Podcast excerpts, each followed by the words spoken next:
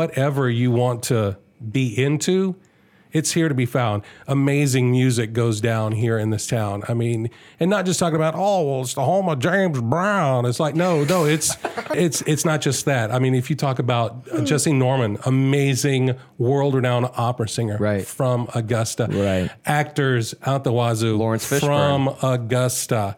I mean, there there is there's something in the water here.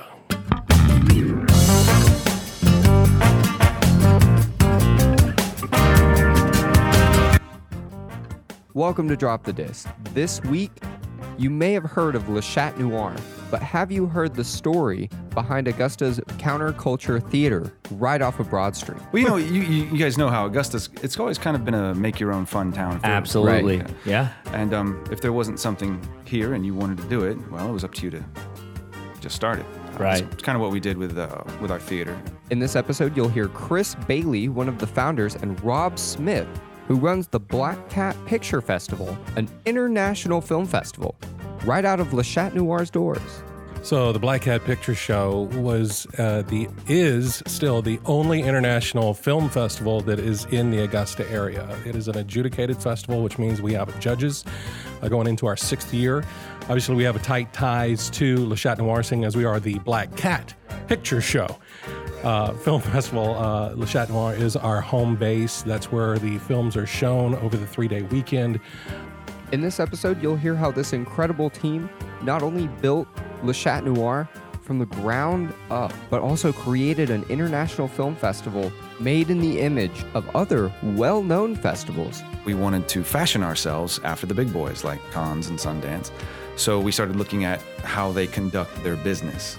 And we pretty much just ripped it off. And it's on a considerably smaller scale, but we wanted to hold to that standard. And we have every year. There's been some where we were like, oh man, this is so close. We're like, "Ah, no, no, no, no. The cut line is the cut line, man. It doesn't matter, you know, where they're from or who they are. We can't thank you enough for joining us today, and we know that you're going to enjoy this conversation. So sit back, buckle up, and listen to this incredible interview that we were able to do at Augusta Podcast Studio.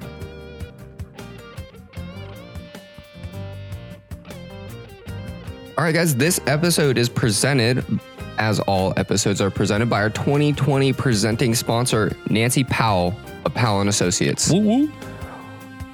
Nancy Powell is a real estate broker in Augusta, Georgia. She owns her own business and she is telling us right now that the real estate market is insane. And so, what we are here to tell you is that if you are interested in real estate, if you need any information, you need to go to an expert. And that's exactly what Chris and I did when we were looking to purchase properties of our own. And so we are not only asking you to support our presenting sponsor, but we are telling you that she does a phenomenal job. She's super intelligent and she's going to do a great job for you. Get in touch with Nancy on Instagram at Downtown Augusta Broker. Shoot her an email at nancypowell1977 at gmail.com. If you are a person that is interested in getting into real estate, the first thing you need to do is arm yourself with knowledge and arm yourself with Nancy's knowledge because she's incredible. This episode is also presented by our community partners. Yes. So one of our community partners is Little Guide of Augusta. If you've ever heard of them, uh, you might have seen their name on a little red book, which is a guide to the city of Augusta, Georgia. They highlight all local businesses, boutiques, restaurants. local podcasts. And uh, guys, let me tell you something. If you own a business and you want to be in this little guide, they are super easy to work with. We had a episode with Stuart Rayburn, and I'm telling you right now, it's a good business in the city of Augusta. They came, they told us a time they wanted to do a photo shoot in our business. They asked us and emailed us everything they want on the page. Super easy. Was it super easy, David? It, it really was, and it's local marketing for local business. And so, Absolutely. you know, Stuart and the little guy. They, I feel like they get you right. Like they know where you Absolutely. are. Yes. So look no further. Little God of Augusta, they will get your business out there to the city. That's right. And our second community partner goes right along with the little guide, and that is the clubhouse at the Cyber Center. Uh, just like Stuart Rayburn with the little guide, we did just do an episode, I believe, last month with uh, Grace Bellagio and Eric Parker of the clubhouse. it- it's impossible for me to say in this quick time how incredible what they're doing is. The fact that they are bringing an entrepreneurial spirit to downtown Augusta, they're trying to grow the tech sphere in our business. And also, if you are working from home and you want a solution where you feel like you're in a professional space, why not go to the clubhouse? You know, you don't have to be an entrepreneur to work in a great environment. And so we would definitely recommend check the clubhouse out, the clubhow.se, E, the clubhouse, put the period before the SE. It looks a lot easier than it sounds. So, David, I'm going to tell you real quick that I absolutely love the Hive downtown Augusta. Ooh, I think I know where this is going, Uh, Chris. They've got great poutine. They've got a lot of good beers going on. And they've actually partnered up with Savannah River Brewery. Which is our uh, fourth presenting sponsor. right? Absolutely. Yeah. They're our drink sponsor of 2020, Savannah River Brewery. And uh, I just wanted y'all to know that if if you're craving that hive, uh, their food, they are actually catering on Fridays at Savannah River Brewery in the tap room. Right. And the incredible thing about the Hive is that they're they have so much beer at the Hive that all of the food that they're bringing to Savannah River Brewery is all perfect pairings with different beers. Absolutely. The brewery, uh, Savannah River Brewery, they make incredible beers. They've got small batches going on constantly. They've got their session IPAs that are out right now. They've got their seasonals. They've got their flagships that are always there that you can expect for them. They are creating really cool names for all their beers. Very nerdy. We love nerdy. Um, I'm going to go ahead and tell you I recommend Dungeons and Flagons. David, what's your favorite Blonky beer? Kong. Blonky It's Kong. Blonky Kong. So when you go there, get those two beers. Tell the bartenders you're getting them because of Drop the Disc podcast. And I'm just letting y'all know right now that if you have not been to the tap room yet, you are missing out. And and stay tuned because we're gonna have an announcement very soon about a really, really awesome collaboration with Savannah River Brewing Company. Yes, stay tuned. Hey guys, I'm Chris. Hey guys, I'm David. We're Drop the Disc podcast. We're here with two special guests today, and we're going to talk about a lot of things going on in the arts community, hopefully. And we are super excited about that. Uh, today, we are here with I'm Chris Bailey, the executive director of Le Chat Noir. And Rob Smith, I am the marketing consultant for the Black Cat Picture Show. Excellent. And so let's let's do some definitions real Yeah. quick before we go into your background. Um, talk to us about let, let's start with Le Chat Noir. Um, talk to us about a little bit of, of what that is.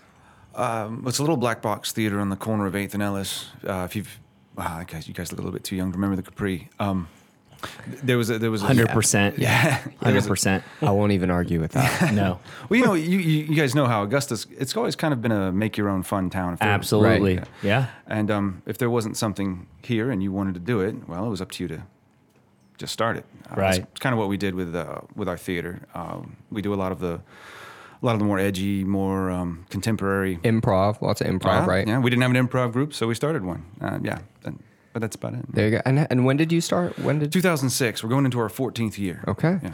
And and for those at home that don't know the French language, what does that mean?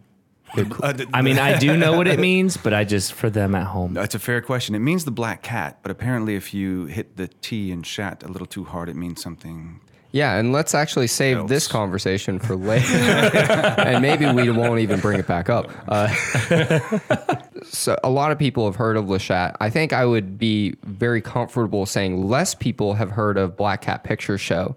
Um, so, so what's that? What's the background on that? So the Black Hat Picture Show was uh, the is still the only international film festival that is in the Augusta area. It is an adjudicated festival, which means we have judges, uh, actually a judging panel that watches every movie, and if they pass the line of our cut, they make it into the festival. It's not just because you you know paid your fee are you in the Right. festivals. There there are festivals that are like that, and if you pay, you're in. But this is one that we wanted to set ourselves apart in that you know you have to create a quality film to be able to be shown in our festival. We're going into our sixth year. Obviously, we have a tight ties to Le Chat Noir, seeing as we are the Black Cat Right, Picture right. Show. Correct. Uh, film festival, uh, Le Chat Noir is our home base. That's where the films are shown over the three day weekend. Um, but yeah, we have films coming in from all over the world, and uh, every year it's been growing and growing and growing. It started out with, I think we may have had 15 or 20 films total entries Wow. for the first year. Uh, this year that's, we hu- that's a lot, though, for something that you're starting out on, though. Uh, okay, all right, I'll t- okay. I've, That's I, it. I've, I felt like Nice. wow. We'll give you your kudos for and that. and yeah. what is it now going into the sixth year? Close to 300. Uh, yeah, That's a little different. Yeah, Yeah, that is different. very much yeah. different. So every year it's just been growing and growing. That's So- incredible. so let's let's take a pause and let's go back. Um, uh, so we're talking about how uh, the Black Cat Picture Show has has developed and grown, but first we want to talk about how you guys have developed and grown. Uh, so let's start with you, Chris. Uh, not in apples. Uh, Right. he looked at me. We all saw it, right? Right, we yeah. did. yeah. It looked- yeah. it looked And, like uh, he was tossing it. Yeah. So, so let's let's start with you, Chris. Uh, did you grow up in Augusta? I did not. I was born and raised in St. Petersburg. I moved here when I was about 16. Okay, and and what brought you here originally? Uh, Dad got transferred. Like Was that, was, Gotcha. was that Russia or Florida? Uh, that was Florida. Okay, I was just making sure. I didn't even know there was in Russia. I immediately thought Florida. By the way, much bigger deal if it was Russia, I would say. Yeah. I mean, it could be military. I mean, That's Right. true. That's true. So, so you came here when you were 16. You went to uh, local high school, North Augusta High School. and and did you decide when you were at North Augusta High School that you were going to start a theater in downtown? Oh no, no. And So how does that how does that journey he, go? he How wanted does to that- get out of Augusta. What did you as we wanna all do? Mm, did at some point? I, yeah, yeah. When I first moved here, all I wanted to do was go back to Florida. But I mean, this I, this place grows on you. Um, Yeah. I wouldn't. I wouldn't. I haven't found a city yet that I'd rather live in. Um, like I said, Augusta's become uh, it's a great place to live, but you might not want to visit here. We're trying to change that, though. Right. right? But when, when I was a kid, um, yeah, we, we knew what kind of town it was when um, it flooded down it flooded Right. downtown, Yep. and uh, uh, me and another buddy of mine who was from out of Augusta, we were uh, skimboarding on the Riverwalk, and um, they were showing pictures, they were showing footage of all these people with their homes underwater, and then they said it's not a sil- or it's a silver lining for some, and they showed us skimboarding on the Riverwalk, and my mother was just livid. She was like, "Great." Like all this doom and gloom, and then there's your dumb butt out there playing in the rain. I was like, yeah. Being a positive source of inspiration for people, Uh, yeah, you could say that's a good spin on it. right? Yeah. So, so tell us this. So, how did you go from a person that was uh, was it wakeboarding? You said Skimboarding. yeah. skimboarding on on the flooded waters going to North Augusta High School. So so where where's the next step? How does this journey go?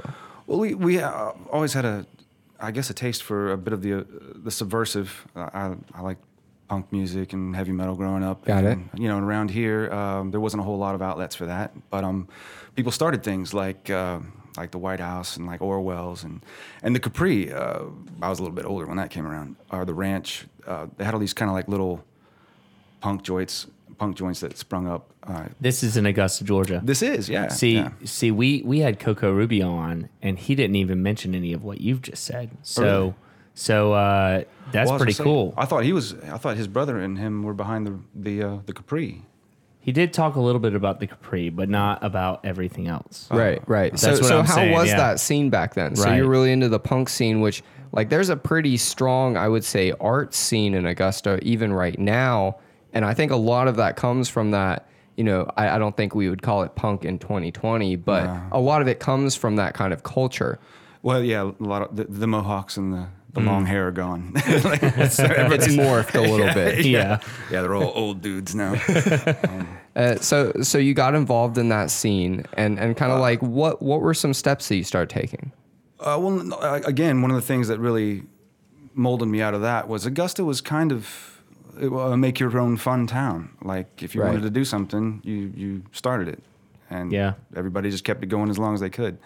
Uh, I didn't get into theater until I got into college, and um, and And was that here? Was that at Augusta? It was. It was at Augusta College. There we go. Yeah, it was Augusta College, and um, you know, I also thought theater was silly stuff, Wizard of Oz, and and Right. and Alice in Wonderland, Musicals. Right. Well, yeah, things that were a little uh, just light and fluffy and Right. silly. And um, I saw a play at, up at the college, just changed my mind. It was blew me away. It was uh, as is. Uh, Gene Muto had directed it. For, like I said, forever changed me. Uh, new perspective. It was cathartic, and I didn't realize theater could be like that. Fell in love with it. Fell in love with that particular style of theater, and um, I met a lot of the guys I met in uh, in college. Well, heck, one of them is my, uh, was my business partner when we started Lachat. So Some I, I do 20 have to years ask: later. w- Were you a were you in the arts uh, degree Right, at well- Augustus or Augusta College at the time, or did you go to a play because of humanities made you go, and then you fell in love with it? Oh yeah, that's exactly. I was in, I was on the the uh, short track to engineering. when There you I- go. Wow. Yeah. That's that's crazy. I, I helped out because I was a master elect- electrician on the play, and then I was just like I said. Then when I saw that saw it, I was just blown away. That, yeah, I changed. My, well, I changed to um, well, yeah, I changed to theater, and I did. I think I actually got my degree in film and broadcast, but by the end of it, Okay, and and so let's take this pivot now. We're- We've had Rob sitting here very patiently and very kindly while we've kind of gone through this. So, uh, did you grow up in Augusta, Rob? I actually did. Yeah, I uh, grew up in Harrisburg, which Okay. is you know fro- on the other side of Frog Holler yeah, from here. right. That's Oh, yeah. where I grew up in Harrisburg and uh, went to Richmond Academy. Is Okay. where I graduated high school. Um, I started in theater in high school, actually. So uh, I've always had been into the arts of some sort. Uh, I played trumpet in middle school, joined the choir in high school, as well as the drama program. So my theater was a lot of musical stuff, all the funny stuff that that Chris was like, "What is this crap?" Yeah, so that, that was me. I was the crap. Um, but um, also. Uh, Mr. Westifer, who was the uh, drama teacher that I got, he he had an amazing way of teaching theater, and uh, we did Shakespeare and not just the the silly stuff, and could really break that stuff down, and it, it really had a big impact on me. I was, I've always been a fat kid. I am still a fat kid, and so uh, being able to find my people uh, in the theater was was something that you know I didn't realize that I needed until then. And so, so Chris was integrating into the art scene uh, via uh, really engineering and and helping with that. I assume that that was not the case for you. Were you a front man? What was it that you were that originally kind of brought you into theater? a main character is that's what he meant. Yes. Yeah. Uh, yeah. That it was. It started out in just the because again I was just I was the nerd I was just the you know just I was very into the words Just biding your time. language has always been something very precious to me and uh, the the way that words fit together and the way that the written word uh, can change somebody's ideals can also make them feel something and to be able to take those words and bring them to life uh, was was something that uh, could allow me to not be the shy, friendless fat kid, you know, in Harrisburg. Allegedly. Yeah, it, it allowed me to put on the persona of someone else, Right. and to to put that, you know, the the, the worries of the day behind me, and to put on. Uh, you know the the veil of someone else, so that's that was you know where I was, and that's that's what uh, what drew me to theater. Could could you tell us the first play you starred in? Uh, the first play that I was in was uh, A Midsummer Night's Dream. I was uh, Peter Quince. Okay. So I was the director of the Band of Fools. Yeah. So, Excellent. how much has changed for you? So so ARC, um, you know, uh, Chris was at uh, Augusta College. I don't know if you guys met each other there, but what was your journey like after high school? Did you know that you were going to continue to stay in the arts, or did you have something else you wanted to do? So um, I, I went into the workforce. I didn't go to college. Okay, Uh, Oh, okay, So uh, I actually started working in radio at in freshman year in high school. wow, Uh, I, my first gig, I was telling Chris, was right here next door at the Lamar Building on the 14th floor at 96 RXR. We just had Davis Davis Beeman in here. yeah, and, and, he- Austin Rhodes. and, Au- and Austin Rhodes, and they were both telling us that that's what that building. Yeah. Mm. There was a floor there for radio. That was the 14th floor, 96 RXR. Um, Jeff Wilkes was the owner of the station, but that's where I got my start as an intern, uh, editing, editing together sweepers and promos to go in between songs, uh, running the board, um, and again, putting on a persona as an on air personality. Uh, the cool thing about I remember is the main studio was there on the 14th floor, and it looked out over Broad Street, and that window would open up, and I would sit in that window and hang my feet feet out over Broad Street. So, I I mean, it was just a Not cool, sure they let us do that here. uh, yeah, Yeah, I mean, it was just a cool thing to do. So, so that was my first on-air name was Rob Overstreet because I was literally over That's the hilarious. street. So, I love I that. love this so far. But yeah, so that's that's how I started and met some great folks uh, in radio uh, that are in the Augusta area, and I just just got that bug.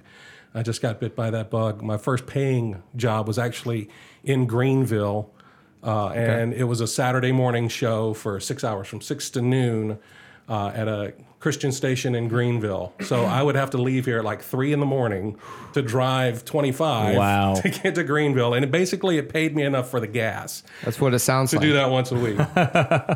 but um, just fell in love with that, and again, being a persona, being able to entertain, uh, Right. there was something about that that just that just really clicked with me. And then uh, going from uh, radio, I found uh, friends in television as well, so I learned how to do uh, television editing, and I worked Okay. for some of the news stations in town and post houses doing voiceover work, but also doing on camera commercial work and things like that. So um, and then coming back full circle doing theater, finding this amazing human here and Chris. When what what what was the spark? Like what happened?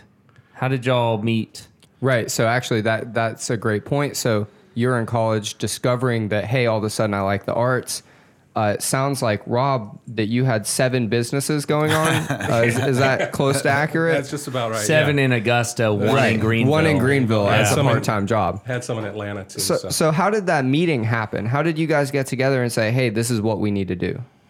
well, the the meeting came about. I worked in Birmingham for about four years in radio.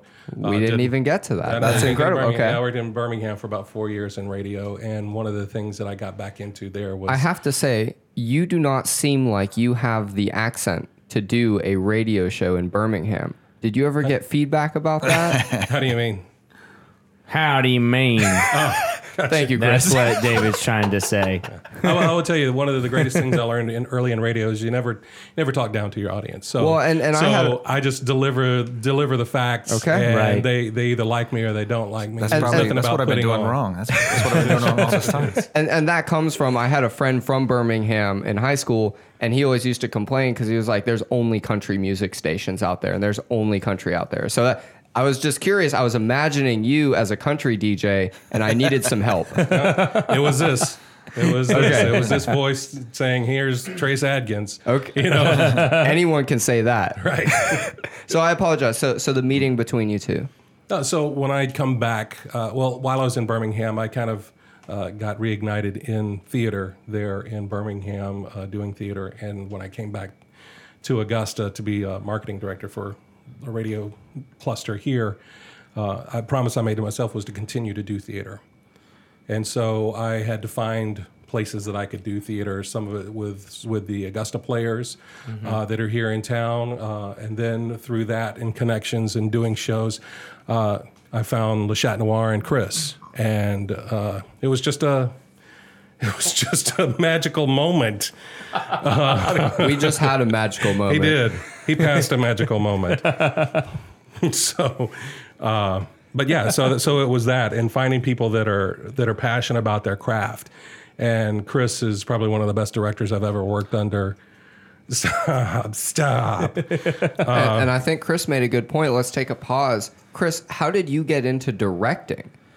So we haven't even done that yet. So you you were volunteering last time we last time we checked in on you. You were volunteering at the college. Uh, so so how did you go from doing the electrical work to falling in love with with the play to becoming a director? Oh man. Um, well, um, once I got bit, I was I did every position I could.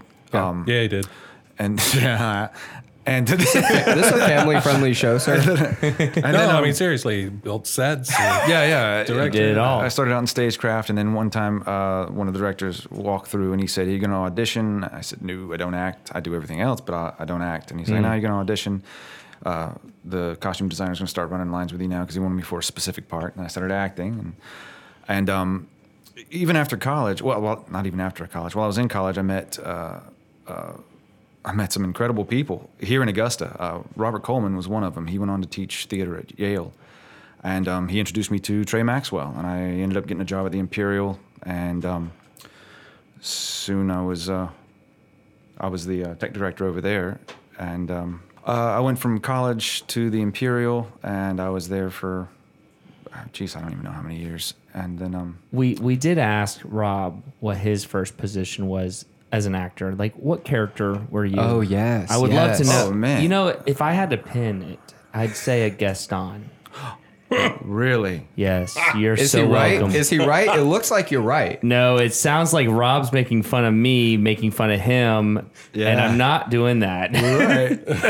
Right. no, um, my first role it was it was a, quite a transformative role. I played the uh, gingerbread man in first grade. Uh, Mrs. Wells directed that one. okay, so let's speed up to Let's say serious performance. maybe and I don't- 18, yeah. 18, 19, 20, 21, 22, 23, 24, 25. in the That ages of age. adulthood. Oh, right, right. I love it though. I can see it. I can see it. The gingerbread man. I did a I did a lot of roles for uh, Gene Muto in college that felt like work roles. Like they, they weren't like dream roles. Like oh man, this is gonna be awesome. They were roles where I learned a lot. Right. Trying to create that character and having him you know, beat me with a stick along the way. Um, and I played a lot of fun ones. I played Dracula. That it was fun. Oh, didn't learn a whole lot because I was terrible back then. But I think um, uh, he he we did a, a Bertolt Brecht play, uh, Life of Galileo, and I played Andres Andreas Sarte, and it was um, that's where I learned the most. And then I did Mercutio, and then I was out. And uh, I'd say Mercutio was my favorite at, in college. That's just a tough because- role. Yeah. It's no joke. Yeah, and we kept the Queen Mab speech, which was awesome. That's incredible. But um, that's that's where I And, think I and by the really way, took my Mercutio, what presentation is that from? Because I just realized that a lot of people probably don't know that. Oh, it's from Romeo and Juliet. Right, Yeah. and- right. And, we did it period, and it was um, it was it was it was a great play all the way around. I think faculty members uh, that I know still still if they see me they go oh Mercutio, and that was like 30 years ago. So, Whoa. that means you haven't aged. No, I've aged down. Not a not a single day. Um, so so you're in directing. Yeah, yeah. I- Like I said, I, um, and then once we got our own theater, Right. You kind of have to do everything. You wear Right. all the hats. So at some you point. really weren't directing until you you started a theater. Is that right? okay? Yeah, that almost became by attrition, but yeah. Yeah. That's a terrible way to start something, but it's it's it'll it'll help you learn whatever you need to. Uh-huh. Um, so so let's go to the founding of Le Chat because it sounds like we're pretty close to that. Yeah, yeah. So uh, a fellow I met uh, in college, uh, Professor Doug Joyner. He's up at the college now. He's he's a professor there. Okay. Student when I met him, um, in, incredibly talented man. Uh, he went off to VCU and um, got his master's. When he came back into town, he wanted to do some theater. I had an art gallery at the time. We Okay. did we did a show that was a little off the wall. It was Lee Blessing's Two Rooms. It's not well Where known. where was the art gallery? it was uh, at 1036 Broad Street, Mount Okay. Helicon. Okay. Uh, so we just did this really small show And what year? Give us a year Ah, right now. Jesus, man. 90 something, 90. It's like late '90s, kind of. a- Yeah, probably okay. late 90s. So you've been in you've been downtown Augusta for over 20 years doing art, one way or the other. Yeah, I think so. That's incredible. Pretty cool. Yeah. yeah. That's something Gaston would do. Um. but- So uh, so you you started an art gallery downtown on Broad Street. What was the inspiration for that? Oh, um, well, once again, there was a lot of art not being represented around here. Artist row back then, there were a lot of Yeah. amazing artists. Yeah. But it was, uh, you know, they were pigeonholed into putting up duckies and bunnies and paintings of the 13th hole and Right. wildlife paintings and landscapes. Yep. And uh, we opened up an art gallery th- and we did a lot of the weird stuff. And what we found was uh, even a lot of the kind of more prolific painters around here started giving us their, you know, even though they had duckies and bunnies and Right. 13th hole, they started giving us their weird stuff. They're like, oh, here's some abstracts and here's some nude oils that I did. And, you know, uh, so s- we had, we had everybody from Randy Lambeth to Russ Bonin. And then we had, uh, you know, and, and then we had a lot of the more contemporary artists like, uh, well, at that time, s- some of my favorites were Blaine Prescott and um, Andrew Benjamin uh, putting their art in our really gallery. Because cool. there wasn't a gallery downtown that was hanging any of those guys. So if somebody was to walk in that studio, can you illustrate what they would see? Like if you walk into Westaboo right now, you would see different collections of artists based on when you come in. Was it consistent or was it always changing? oh, no, we had different shows every month. Okay. and yeah, and and the, the art scene has come a long way. I I don't want to say they weren't adventurous. I think they just got kind of in their storefront. They had to put out what they thought was going to sell so they could make their rent. Of course, right. And uh, Everything's a business at the end of the day. Yeah. Yeah. Absolutely. but yeah, so um, anyway, when uh, Drew, when uh, Right. when Doug came back, uh, we did this show in our gallery, and we didn't think anyone was um, going to come to it because it's a play no one had ever heard of, and it was depressing, and it was about being a hostage, and it was just So you didn't want to sell tickets. You just wanted to do it well, for we, fun. we, we yeah, we, we, we, again, we we never we did the play because we liked the play, right. Yeah. Right. That's is we didn't do it to, for any other reason than we really liked it on the page and we wanted to tell the story. Okay. And uh, we did it, and we sold out every night. And last night we had people s- standing around the edges of the stage because we sold more. than Wow. Seats than we had. So we thought, man, there might be a market for this. Yeah. Um, so fast forward, we found one of our friends, Thomas Cooper. He gave us a play called Killer Joe by Tracy Letts, and it is like a whiskey fueled acid trip. It is bad. It's like it's rough. It's violent, sexy. And none there's of that nudity. sounds pleasant. It It's- sounds it's- interesting, but No, it I, does I not heard, sound I pleasant. heard the word sexy, and it does Oh, yeah, sound yeah. pleasant somewhere. Yeah. but um, but uh, then we were looking. I didn't have the gallery then, and we were looking for a place to do a play. Okay. So uh, we were just going to kind of hit it and quit it and rent the buildings. The, uh, the the old Capri was up for rent. It had been for many years. It it, it had rotted from ceiling to floor, and um, and we were just going to rent the place for like a month or two, do this show, and then get the hell out. But uh, the dude that owned them, this is probably a really bad story to tell. They became available. The dude that owned them, while we dragged our feet on it, the dude that owned them died and left them to his kids, and they were just like trailer park folks who didn't have a whole lot. They couldn't even afford the taxes on them. Right. So we bought the buildings. Um, and, uh, and we were both low income kids, and we'd met a couple other folks to be partners with us. But so you ended up buying the old Capri, yeah, and it was just out of circumstance. You hadn't intended to buy it; it just kind of fell in your laps, and you Literally said, fell in your lap. "Hey, I might as well pay all this money to fix this place up, right?" Yeah, it, yeah, that that's exactly it. it. It was a cheap building to buy because Right. it was in such bad shape. But um, it was a, it's it's when I say it's ongoing, it's o- the building's over 150 years old, and it's um, I mean like right now I've got Right. repairs to make. Right. There's always repairs. And to and make. this is Le Chat right now that we're talking about the And- Yeah. current as known Le Chat. and it's- that would explain why the mirror does this on the bar, right? And Chris is making a diagonal with his hand right now. um, the I'm place is- just kidding. No, it, I love it. it's a it's got a sordid past. Um, It's very cool, Pat. And and so so Rob, when he was opening Le Chat, were you a part of that opening or were you later? no, I was much later. I, I didn't even know that there was a being called Chris Bailey in the world at the time. So you were still in in Birmingham at the Uh, time, you think? If we're talking about late '80s, uh, I mean late '90s, Hmm. I was actually. I was can't at- talk about the late 80s. Yeah, so- I'm sorry. you weren't born yet, right? 91 Uh, right here. Yeah. So if it's if it's the late '90s, I was actually uh, probably I was I was in town, but I was at uh, Y105. Yeah, Uh, doing okay. doing nights or overnights at Y105 uh, during that time. So So how did the meeting happen? How did the conversion of these two entities that did not know each other It existed? looks like they happen? did Well- rehearse this. uh, I'm seeing Chris's face. He's like, he's like darting. well, How it, did it, we meet? it, it all came from a probably a a, drunken blur. a common yeah a a common friend Dwayne Brown. Oh, Uh, really, uh, that guy. because uh, let's you know give credit where credit is due. I I think Dwayne was the impetus of uh, the Black Cat Picture Show because Dwayne was. is a filmmaker. He's an excellent filmmaker. I mean, if you go by Incredible how long writer. it takes Incredible for his films to be made, I mean, he's very prolific. Uh, he's a, he's a he- uh, he's an even better actor and, and writer. excellent actor, incredible writer, uh, and he What's just what's something he's put out? I want to plug it. Come on.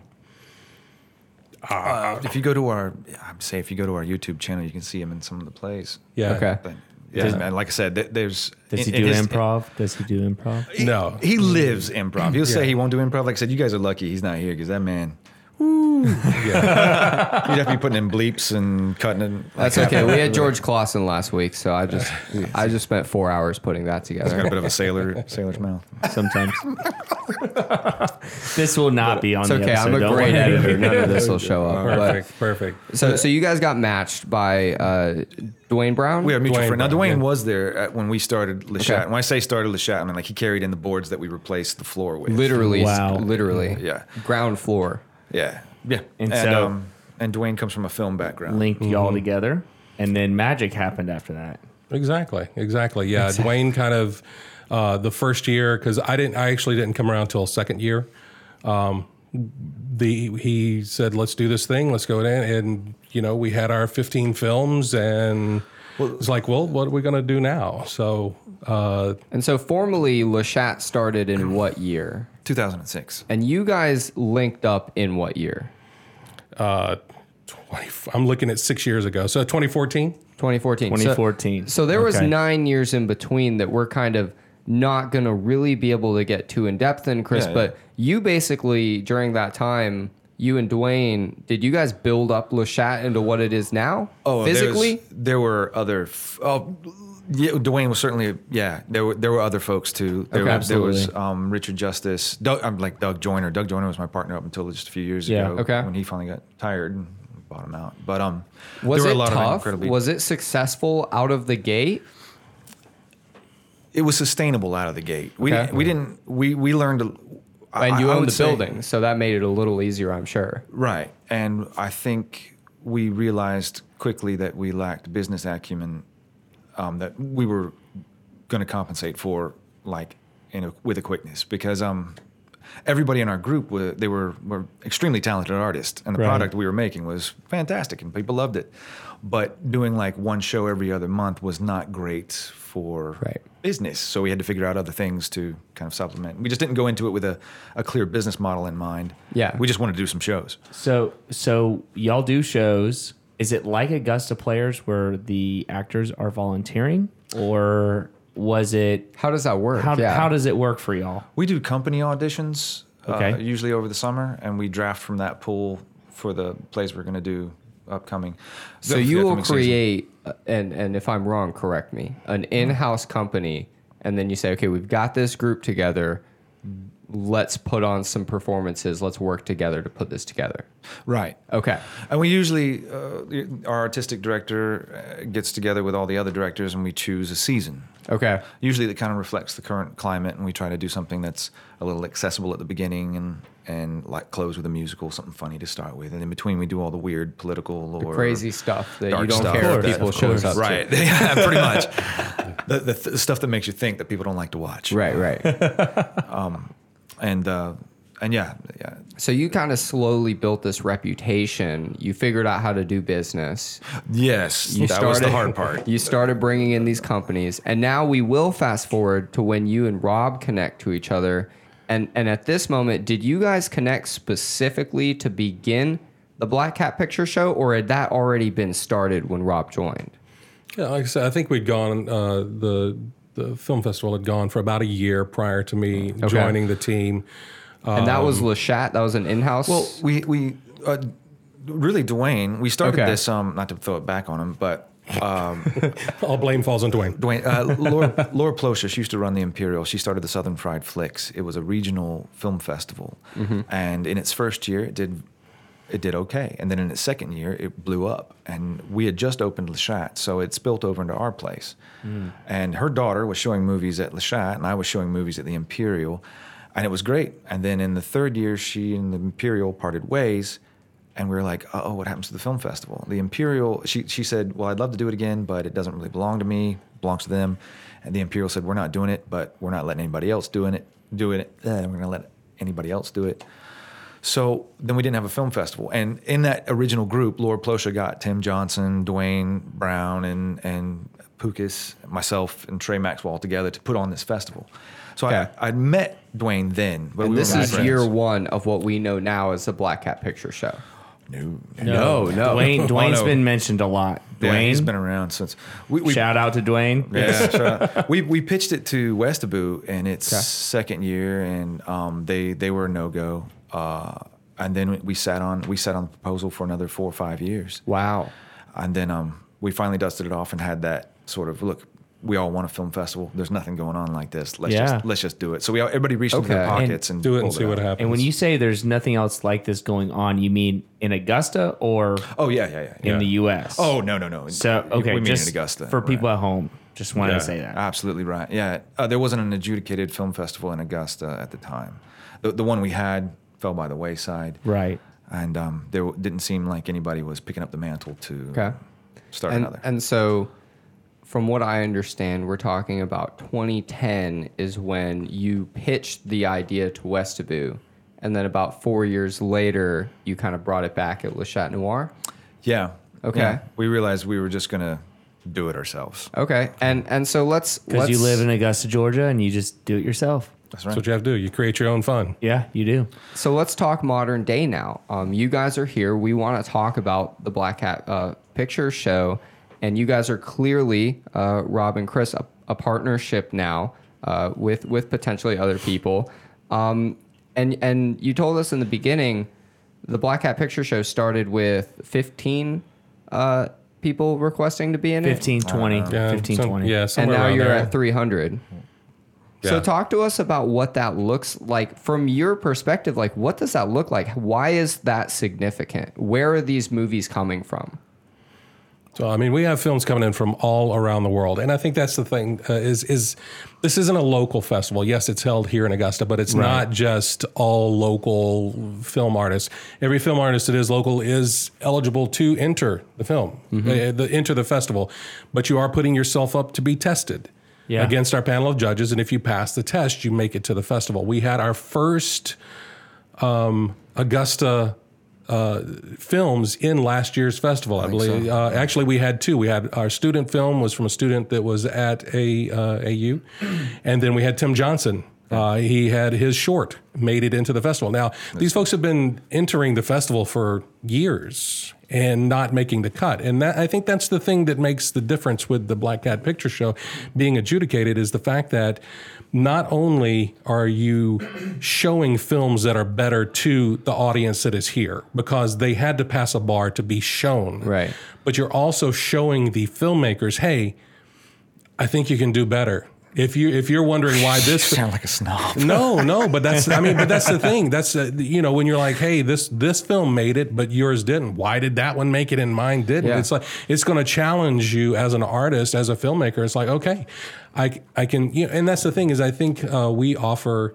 Uh, you know, feedback to these filmmakers that don't make it in. Uh, Dwayne is an excellent festival director, and he will talk to anybody if they they'll be like, "Hey, how come I didn't make He'll it?" go check their scores Yeah, he'll and check their score and be like, "Yeah, look you at really comments. you really got docked on your pacing or your sound quality was not good or and your honestly video like quality. it's incredible that you guys do that because uh, and this sounds weird but negative uh, feedback is really hard to come by a lot of times when you're in artistic fields because a lot of people won't tell you what's wrong with what you're doing they just won't let you in Exactly. You're absolutely right about Um, that. s- so, so I'm curious actually. Like, so a lot of people will know Sundance as like a film festival.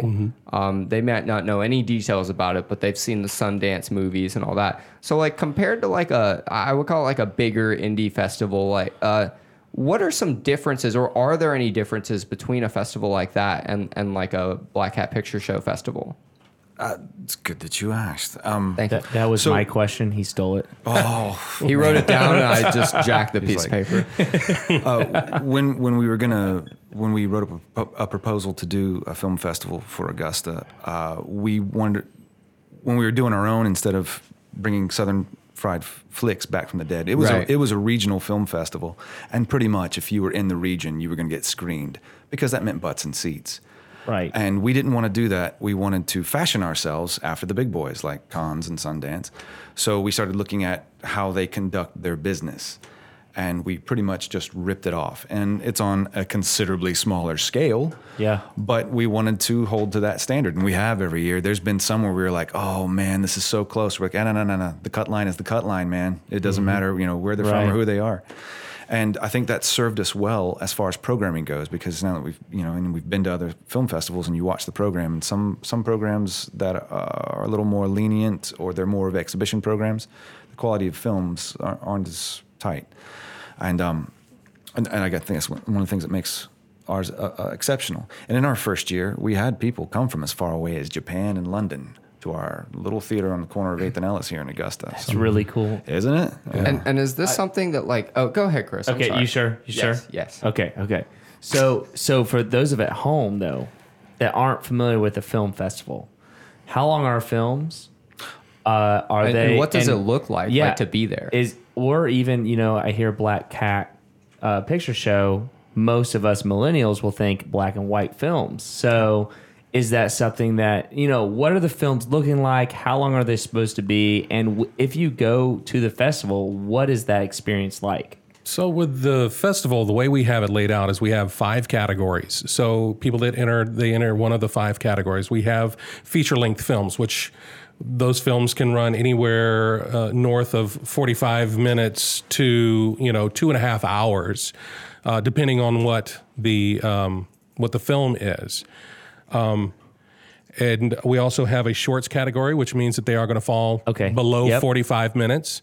Uh, we have a student category, and that was just kind of open. You know, we, we- Yeah. if a student wants to create a feature and enter it in the student category, okay, great. And when you say student, you mean high, like high school can be a student, or is it usually college student? Um, it Just could be, curious. it can be, it could be any any. So there's no college, limitations to Yeah, that. college too. We Okay. had, I believe this year we had. Um, I saw some high school. Okay, you know, okay. uh, films come in.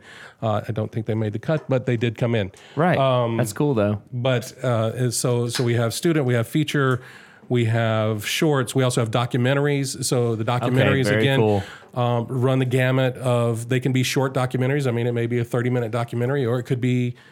We had one that entered last year. It was a three hour and forty five minute documentary. Uh, it did not make it. But, On on what do you little remember? bit too long, boys. Come back and try again. yeah, Was well, it on your life? No, it was not on my life. Are you- Okay, you, 'cause- saying my life has been too long? Is that what's going on? You've had a lot of jobs. I have a lot. of- I have. I'm had sure there's a lot of jobs. stories that go with that. but uh, that particular one, I believe it was it was basically a three hour and forty five minute conspiracy theory. Uh, it, it I really would was. love to watch that. Do you have a copy of that? no, unfortunately, we do not. But see, that's the thing is that so all of our judges have to watch that, Okay. and Right. critique it, you know, based on our uh, rubric against everything else, and how how was the lighting, how did the, you know, how was the pacing, how was the, you know, because there are sometimes you see a long movie and it it feels like you you were Right. you were you know not even in there thirty minutes, Right. and sometimes it's the opposite. Absolutely.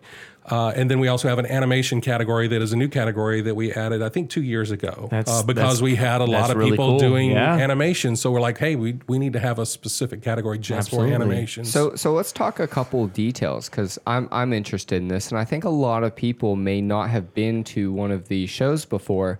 If I was to go to this show, is it multiple days? Uh, do I go on certain days for for animation versus shorts? How does that work? And do I know in advance, or is it when I get there that I find out? We put a program together so you can see what the blocks of films look like. We Okay. try and mix it up. We try and so that so that you don't we just don't have a block of students. Students are mixed in Right. with the shorts, and then they'll play a, a feature will play by itself. Um, but uh, like Friday evening, that's the the filmmakers reception at the end of the evening. We'll show a feature, and then we'll show a block of shorts. Okay. And then um, Saturday day, we'll show some of our foreign films and our documentaries, and then a block of shorts, and then a break, and we'll come back. And then Saturday night is kind of Saturday night's kind of where we put all of the suspense, horror, thriller stuff. That's cool. Date night. Yeah, what, we, so we get a Yeah. lot of it. We get a I'm lot sure. of that. Yeah. Friday night's sort of our action-packed, Tarantino-esque Got it. badass stuff, Right. And then um, Bring Sunday, the whole family, right? Yeah, yeah. and then Sunday we do our kind of laid back, all the feel good stuff. But we do instead of just having a block of this, a block of each category, we mix the categories up. Okay. So that it's more thematic. And um, so Sunday you might see a documentary a feature and then Okay. a block of shorts. So, so I'm interested in this. You, you guys received over 300 applications for the last one, for the last festival. Out of that, let's say you get 300 this year. I, I'm not 100% sure how it, you probably have already gotten your, your submissions for this year, but um, how many of those 300 will make it to the festival? I think we have 50 films showing. uh, I think it's closer to around, I think it's 35 or 40. And is that intentional? Do you have a cap, or is it just anything No, that that's- rates over a certain? Yes, Yeah, 'cause it's the sometimes- ones that rate the line. And so Okay. the ones that made it over the line, we they get a pass to So be there's no to be quota. shown. It's just whoever's Right. good. And it, if we have too many, like we really judge it by hours at that point as far as Okay. programming goes. So everything above a certain point value gets in, and if it's if it's like three or four features, then you really got to find a place to put these things. Um, Right. but we've always said if it if we have if we get to the point where there's that much above the cut line, we'll add a day. Uh, we'll add another block, Okay. so we'll add time. I'm curious. Uh, who are the judges? Are they local Oh, judges? thank you for asking. Are they are they international? So, well, you, we can't tell you who the judges That- are. that's fine. You don't keep have them- to. But are they all local? Some, are some are local. There are some that are regional. Uh, we do Okay. not have any that are um, international at this particular point, but we do have some that are regional. We do have some uh, from the other side of the country, but they are all That's really cool. Yeah, and we've got about a dozen judges, Yeah. and uh, to get a better pool of the ratings, every judge watches every film. So every judge watched 300 films this year. To We're, we're complaining about editing Right. episodes at the podcast studio. I could not imagine. I want to say it was around 64 hours total in film. So like if you started and watched all the way through, it was around 64 hours total in film. Uh, that you had to watch uh, and judge each each one. So Wow. But would they start watching? But like in February, right? Oh yeah, Or yeah. they Well, should. well, they should. yeah, it- and that's the thing is like so. As soon as the film, the the process we use, as soon as the films come in and they're available to be judged, you can you can judge it the next day that it that it made it into So that it they was get like a submitted if packet they want. to. in like February. And and let's clear this up. What when is the film festival? Oh, geez. that's coming up in a couple of weekends, August twenty first through the twenty third. And is Oh. it always like the third weekend in August? Uh, roughly, Thereabouts, yeah. basically. Yeah. Yeah. Okay, so they get their packets February, essentially, kind of, Mm-hmm. and then they have all. What, when's the deadline? When do you guys Oh, yeah. know who's going to be in the festival? We open up uh, submissions pretty much the day after the, the- festival. yeah, yeah, the for the festival. next for the Wow. following year. Okay. And they can. That's the early submission uh, date. That February. Yeah, I think. No, no, that's- no, no, no. So, so we do a early bird submission. So the day after our festival closes, we'll start taking submissions for twenty twenty one. Got it. So the early bird is usually you can enter by December 31st of that year. And then it goes into our standard deadline. And then we have a late deadline as well. Uh, late deadline this year, I think was, I think it was, uh, was it, May. yeah, May 24th or something like that. Okay. And then it basically that gives everybody, all right, everything's in that's going to be in. You have a month now to Right. watch 64 hours worth of film if you've not started and judge them because we make our announcements on July 1st to the ones Got that it. cut- made the cut. So again, 30, 300 films and we have like 40 that made it. Okay. Wow. So, okay, 40 people that made it all over the world. Do they come to the festival to see the reactions that their film gives? Or do they kind of just submit it? They're glad that they got in it and get the recognition. And let's talk non-COVID here. Right. Let's, yeah, let's yeah, yeah. not- Obviously, yeah. This obviously, year's- this is in the past. Have do people all over the world come? And I'm guessing they bring their families as well.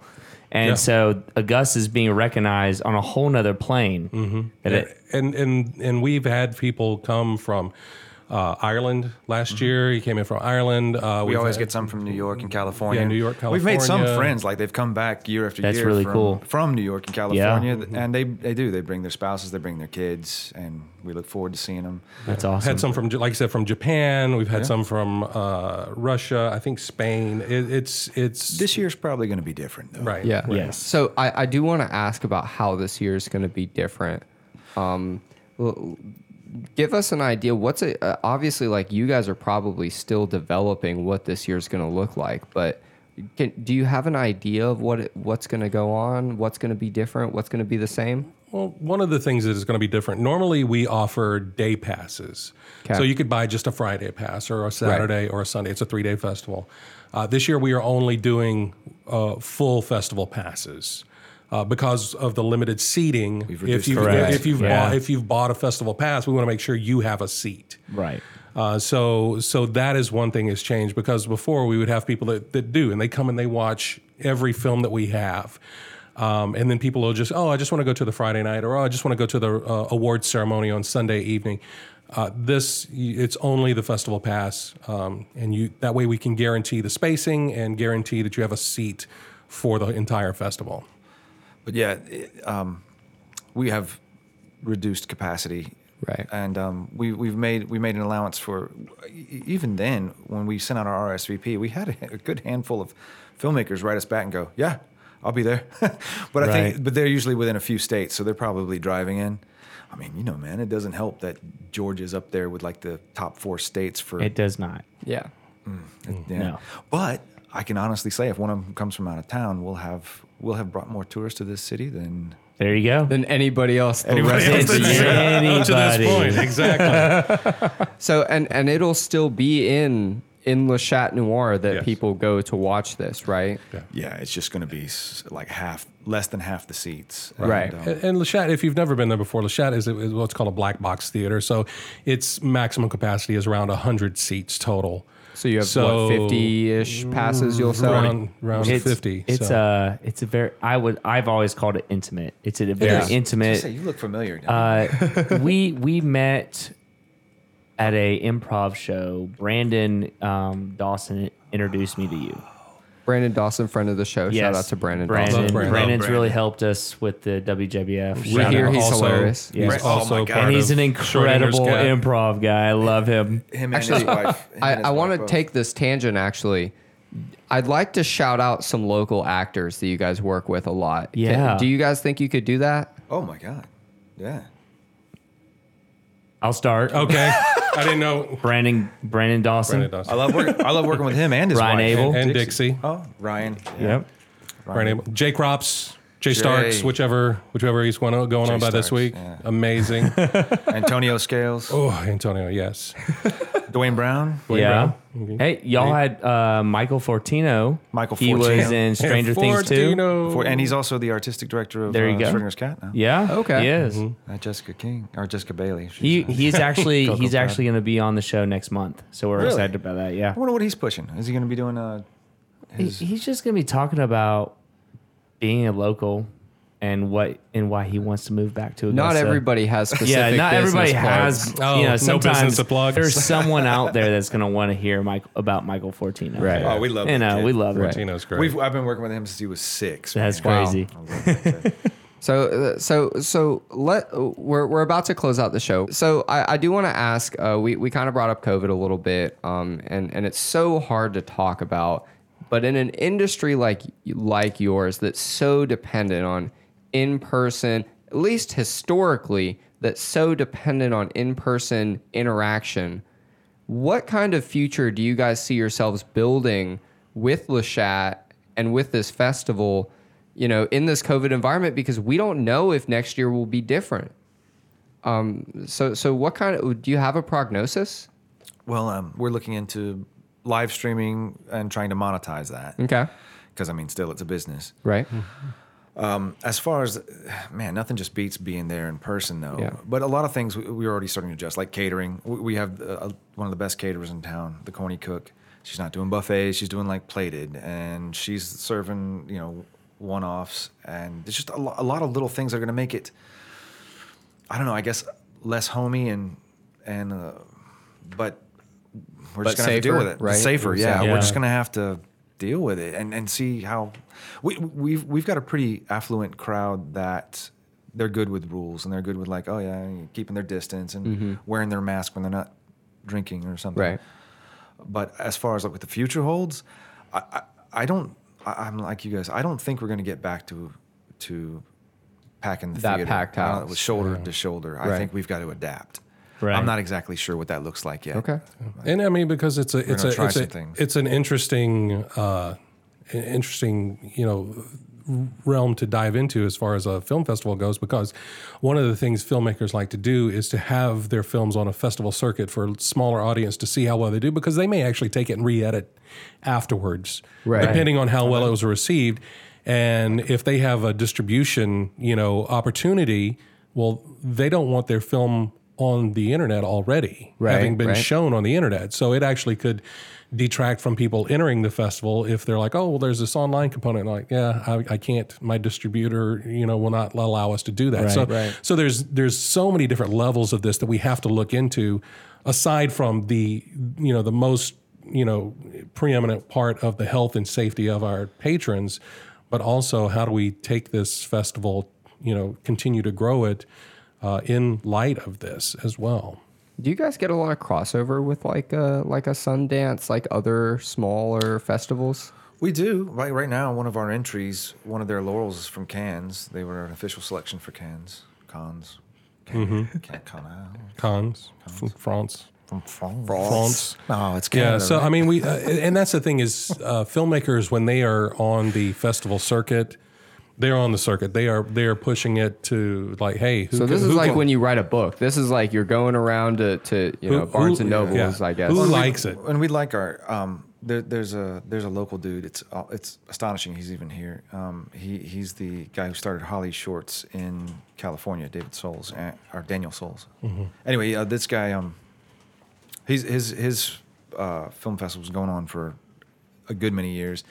He's an Oscar qualifier now, so Wow. well, yeah, and that would that would be he does only shorts, but it would be nice to get into. It'd be nice to to say that to that- work into that. Yeah, to that Black try Cat and- is an Oscar to be an- qualifying That- festival. that's kind of why we started out using the big boy rules from the get go. Because you knew you would build up to that well, point. we, ho- we, ho- we hope to. you knew Oh. We you hope would. to. We hope to. And that's uh, we've grown every year, and Right. um, I think the one of the largest uh, growth gaps that we've seen. this past year, Well, this past year and the year prior, where we actually started to be able to do like cash awards. So it's not just that's trophies; right. it is We offer- cash awards as well.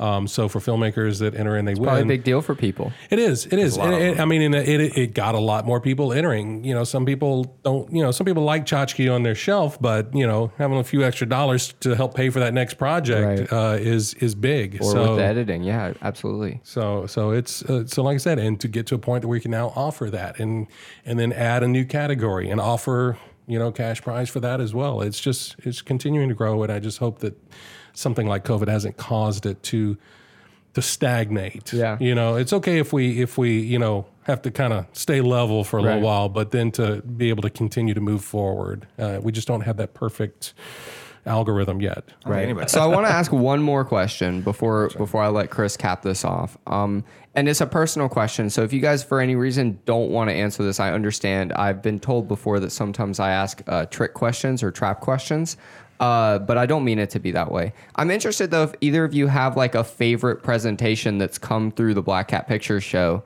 Uh, that people could like look up and watch, like any recommendations. Let me tell you this: the the one that we wa- had win last year for best short narrative. It's called A Scorpion's Tale oh, you like that one? by Josimar Vasquez. Uh, I don't know if it's available anywhere, and that's a, again, that's the thing is when these movies go into festivals, they don't necessarily go anywhere else outside Right. of that. Uh, that short I would watch as a Netflix ten episode series in a heartbeat. Really? It was probably it, it was my favorite of last year's festival. Off the top of your head, do you know where that film came from in the U.S.? Uh, actually, I think it came from Mexico. Wow. Excellent. Wow. So, that's uh, incredible. but yeah, it was a it was a it was it was like a, a spy kind of, but not even a spy, but like a a thriller actiony. It was just. It was great. It was great. Could you give us that name again one more time? I'm sorry. It was- I think the Scorpion's Tail. Scorpion's Tail. Yeah, T A L E Tail. Oh, Josimar Vasquez. Okay. Uh, if you want to see our winners from last year, you can check them out on our website, blackcatpictureshow.com. incredible plug. While you're there, you can also purchase your tickets for the weekend coming up August 21st through the 23rd. How much are they? Uh, 50 bucks. 50 that's bucks for for, the the whole weekend. weekend. That's The for the whole, whole weekend. weekend. And that includes the artist reception that'll be on Friday night, and then as well as the, the catered artist reception on Friday night. And then we do a brunch on Sunday morning as well. Um, so but- David and I will be there. so that, I was just that about to covers say that. I'd actually like to do that. Me too. Uh, and if you look at that website, you can also actually see what the blocks are already laid out. So our films that made it in, we've already laid the blocks out. That's great. uh, that's one of uh, Chris's big uh, headaches that he goes through, and he's done a great job of lining up our films for this year. Uh, also, want to give a shout out to the boys over at Wages of Sin. Wages of Sin. Stephen Gilliam, Dan yes. Beck. Uh, our Saturday night film usually ends with a special presentation of the Wages of Sin, Wages of Sin Award. C I N E. C I N E. C I N E. I love it. Wages of Sin. I love C-I-N-E. it. And by the way, Chris, before we go any further, I do need you to talk closer to the mic towards the end of this. Sorry, Uh, I was desperately trying to look up the, the I know. film. But the boys of Wages of Sin, they've been a part of the festival for uh, From a few year one. Yeah, from year one. And what they do is they go through the films uh, after we've chosen, the, and and they are, they will like see the ones that have the most heart in them.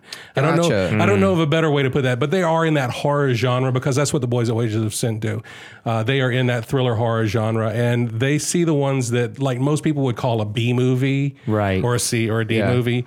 but can tell that there was so much heart in that film, and they win that special award. So Actually, uh, Wages of Sin was brought up in a conversation we had with Brandon Dawson uh, about a couple months ago. They do a when October comes around, they do a it's a every day yeah, or thirty-one days of horror. 31 days of horror and it's That's what that is. Yes, I've heard of this. We have heard of this and just real quick if you want to do plug for him while Chris figures out whatever he's doing over Yeah, there. Yeah, absolutely. right. Yeah. So, uh, on, so Wages of Sin usually does a 31 days of horror. Um, it depends on how they do it from year to year. Uh, one year they did different directors every day. I was one of the directors. I directed a short horror film, What's it called? uh, Wrong Room. Can we find it? You can. You can find it on the Wages of Sin website. On- I mean, their YouTube channel. So if Okay. you go to Wages of Sin, C I N E, and look for Wrong Room, that was my film uh, during the uh, 31 Days of Horror. Also, um, sometimes they do a theme like, okay, all right, uh, there, you know, every film in this is going to continuation is going to be a continuation of a story, uh, and each one is dropped. Uh, with a different director, it just depends on what their angle is for the year. But uh, yeah, those guys are prolific uh, They're great. film enthusiasts Yes. here in the community, and and you couldn't ask for nicer guys uh, to work with or to be friends with. Yeah, they cultivate they cultivate the film uh, scene around here. Like they'll take on anybody and teach them whatever they want to know. That's awesome. They create projects for people to get involved in, and usually, well, before the COVID's hit, at our place they did uh, the Night of Sin. Every last Friday they showed a really bad movie. Yeah, that was usually somehow pretty good. Like Right. some of those like you know '80s Right. bad '80s films Date that, movies. that had like you- you're watching, you're going, man, this is absolute. Oh wait, that's pretty cool. Yeah. Did his arm just come off? yeah. What is that? but yeah, um, I'm just assuming, honestly. No, I- that's pretty close to it. but uh, yeah, they called it a night of sin. That's Okay. cool. That's cool. So did you find Yeah, what's your favorite movie? did Come you on. find your I favorite did. movie? well, and and and Chris actually was one of the directors last year, I believe. I was one of the directors both use. Yeah. so there you go. Oh. excuse me, sorry. But um, uh, I got two. Go for it. Okay. Yeah. Bless, Bless Me Father by Oh. Paul Horan. Yes, yes, right, all that right. was two years ago. All right. Okay. and he's, what- he's what's- our Irish director. Can we watch it anywhere? Oh Do we yeah, know? yeah, yeah, yeah. Um, it's he's got a he's got a Facebook page for it and everything. Yeah. Mhm. Bless Me Father by Paul Horan. Okay. Yeah. Okay. Yeah. And then this one, uh, it's on IMDb. I think it's already been released now. It won our best feature, and it's just lovely. This is a film for everyone. It's called Octave, O C T A V.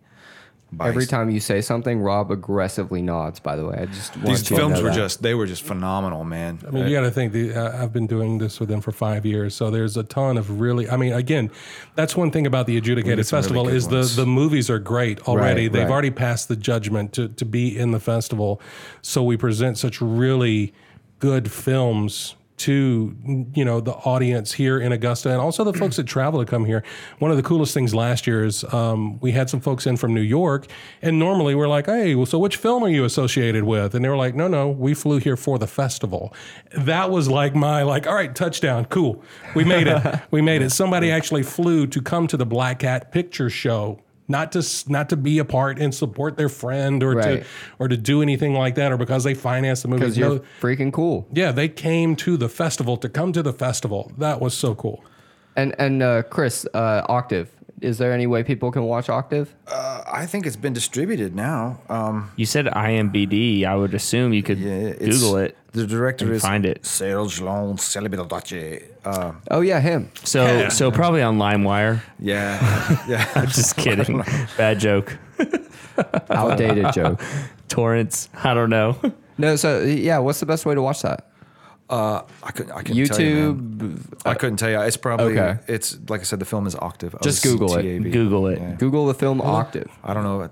Yeah. We, Okay. we had one film one year. Uh, was it American Satan? Oh yeah, that's Uh, it, it, it actually had some really big name actors Had a that dude were from in Game of it. Thrones in yeah, it. it was it- Really? yeah, and it showed here. Oh, and Malcolm and McDowell was in that Malcolm film. McDowell was in that film. Yeah, I mean, so it, it's- it so holy just because, moly. just because it's Augusta doesn't mean that you're not going to get no, that's uh, what we're here for. Yeah, yeah, you get you get like you know world class films, and that's again why we have this scale that that they are adjudicated to give you high quality films. Uh, as a matter of fact, I think I saw that film on uh, on iTunes. Like you could rent, you, Okay. it had gotten where you could rent That's it on really iTunes cool. or whatever. So so and that was from a Absolutely. few years ago. That's awesome. And, But yeah, and check out Paul Horan if you can. Everything, Paul Horan. everything he's directed. Bless is me, Father, Freaking amazing. And his, is show, his, great. his uh, movie from last year too was great. Just didn't win. but- okay, That's incredible. David, are you good? Like, I'm good. Am I about to put a bow on this? I'm ready interview? for it. Okay, so this is a question for both of you, and it's the same question, but it can't be answered the same way.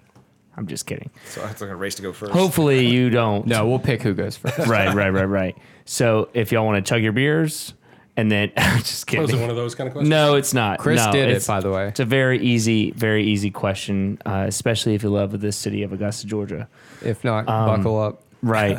so we're Drop the Disc podcast, and we all know most of us that have been in Augusta forever, the disc comes from that nasty term disgusta. So we're trying to drop that from that terminology. And so what we ask every guest on this show for the past year is what does dropping the disc mean to you? Or if someone were to walk up to you and talk negatively about this city, what would your answer to them be? Right. and we'll let Chris go first because he's watching me and Rob is googling something. I was gonna say start with Rob, just catch him off, catch him off balance. what? What? What? No. No, yeah, go ahead, Chris. Yeah. The transplant. Ah, yeah. Well, I think one of the things that I hear the most, that bugs me the most, is there's nothing to do, and I'm just livid because I've been to too many shows in this town that Mm-hmm. were phenomenal shows, whether the Imperial, the Miller, or the bar down the street, and there was nobody there. But they were phenomenal shows. Mm. Right. Like this town has brought in some l- like incredible talent, and um, nobody comes out to it. And then they want to complain that there's nothing to do. Um, I think that's one of the things that uh, that that ekes me the most. Or, or I mean, nowadays it's COVID, eh, but Right. but, right. Right. But over the years, that's one of the things that's always bothered me when people complain about nothing. I'm like, man, have you looked? Like on most nights, there's too much to do. Like I got to decide whose joint am I going to if I'm if I'm not at Exactly. my own joint. Yeah. And um, and even right now, there's there's a lot of cool stuff. Man, like like have if, if you guys heard have you guys heard about Peter's Dime Museum? He's Oh yeah. Yes, Pecco. Chris is in love with that Love museum. Peter Echo. and He's, a great guy. and he's a lovely man. Yes. him and his whole family. But um, but uh, yeah, he's got a great joint. Of course, you know it's stymied now. It's, right. Yeah. Yeah.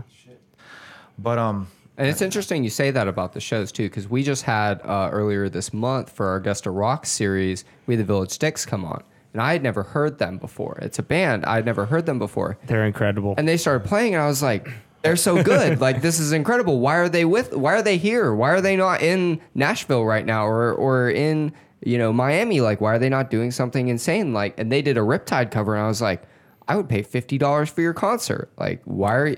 a- And so I, I would like to emphasize what you just No, I said get about that. the I'm- talent. Like it's incredible. whether it- whether we're importing or whether it's right here, I can't Right. tell you how many times I've gone to other cities and sat there in theaters or man, these where, guys and are not as good. as- yeah, like there's Yeah. folks back home in Augusta Yeah. that would wipe the floor with these. we had folks. Scott Seidel come on, and this was months and months and months ago. But he's the director of the Augusta Players, and, Oh, and Seidel. Oh, and one thing, Seidel. one thing However you pronounce Saddle. it depends how many drinks you're in. Scott. I say Seidel. It's you, a guess. you speak honestly. German? Is that why? Uh, my family is German. Bash is a German last name, so So is no, Naples. but- yeah, I just learned that about yours. we're on the same page. Well, I it's thought actually Bash was American or it's actually something. Bashtel, and we changed it. But anyways, um, Oh, okay, okay. Eh, yeah, there's, there's a little more to this. But uh, Hey, hey. we had Scott on, and, and he said, I've toured around the country, and I would be at a loss to tell you cities that had a better artistic and acting scene than Augusta with the Augusta Players and Lachat.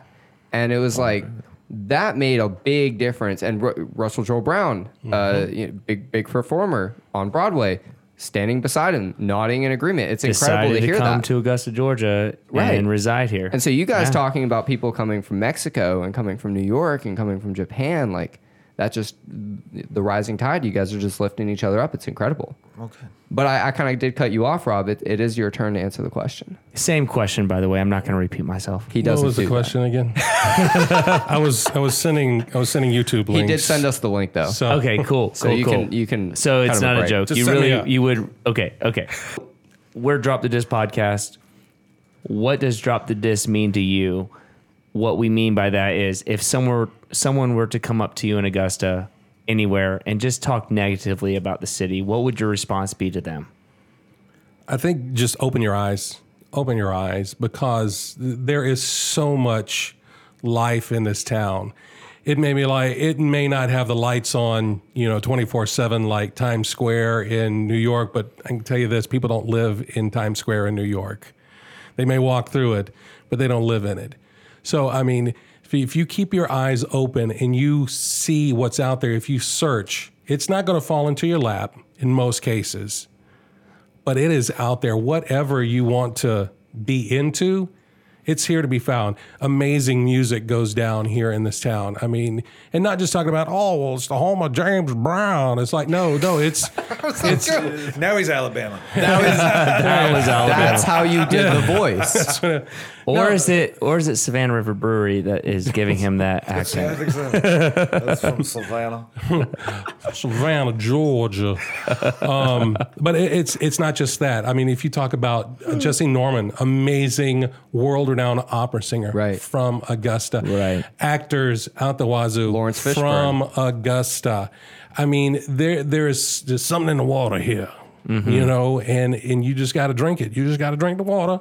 Oh, that's And, weird. and and you well, I'm not like loving that. out of I love the, it. It's not gonna like go out of in- the savannah, but you know, you just- but I'm just I'm saying you got to keep your eyes open uh, because uh, whatever you're into, I believe 100 percent that you can find it here. You can find your clan, you can find your people uh, here in Augusta, whether they be theater people, music people, whoever they are. You know, if you if you got a podcast, you want to go. I hear there's a cool Augusta podcast. There is. like LLC out there that you Plug. could you know that you could join up with. but seriously, I mean, if you are looking for it, it's on you if you haven't found it in Augusta. okay. I love that answer. I think that's a good bow. Yeah, you guys are great. Uh, Rob, Rob, Chris, you guys were incredible. Thank you so much for being here. Hey, And thanks Thank for you. having us, man. Thank, you. you. for what you've done for the city. Uh, Absolutely. Yeah, I, I think it's such a huge deal what you guys are doing. And if there's anything we can do to help you in the future, please let us know. And, Absolutely. and we will be going to that website to purchase weekend passes. you mean blackhatpictureshow.com? Yes. That's the Absolutely. one. That That's the one. Cool. www. No, no. You don't need We've it's moved the beyond 21st that. century, bro. You don't You need don't that. need those you triple don't need it dubs. anymore. Just blackhatpictureshow.com. And we're also on Instagram and the Twitters and Facebook. The you can find Instagrets. We're on the, the the Instagrets. Instagrets. Uh, you can find us on Twitter. I think it's uh, Black Cat PS. And Lashat's doing general performances as well right now, right? We are. Um, yeah, yeah. Over the summer, we kind of slowed down a little bit. Uh, we're hanging- Schrodinger's cat. Yeah, we're, Right. hanging, we're hanging on Schrodinger's Which is cat. an improv group. comedy improv. Uh, we got Huge a burlesque, We got a burlesque troupe coming from Savannah this month as well. also huge fan. But yeah, Well, that's great. Um, thank you guys, and and to the listeners, thank you guys for tuning in. We really hope you enjoyed this episode.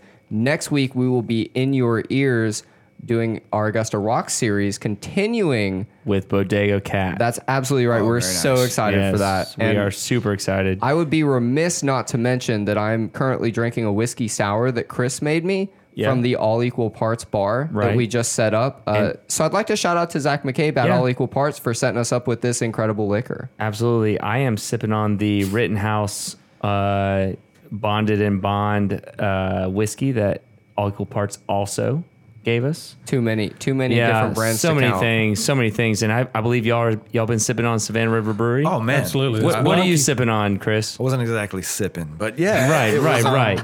No jacket, The no jacket. no jacket. Yeah, I've That done- was named one of the lot of top ten times. best drinks while golfing in the Wow. U.S. Yeah. yeah. yeah. Maybe I'll take up golfing. If you, you if, go. if you haven't tried the Blanky Kong, you need to definitely try that out. If you're a fan of Tropicalia, you, you should actually try the Blanky Kong. It's really good. And now we don't have to record an ad for them. Thank you. Thank so you much. so much. I'll expect my uh, my, my percentage. Your percentage is that beer. So uh, Cool. He's had two, so he owes you money. Right, that right, yeah, it'd be five bucks. Uh, no, yeah, thank you guys so much for being here. We really And- appreciate Thanks, it. dudes. And if if you like this episode, That's right. please rate us, review us on Apple Podcasts. We love to hear your review. We love to know how we can get better at this, and we would also like to know if you like us Yeah, make sure you tell a friend. or if you hate us. I Yeah, don't care. make sure you tell a friend if you like us. If you don't like us, don't tell anybody. right there, you go. We're out.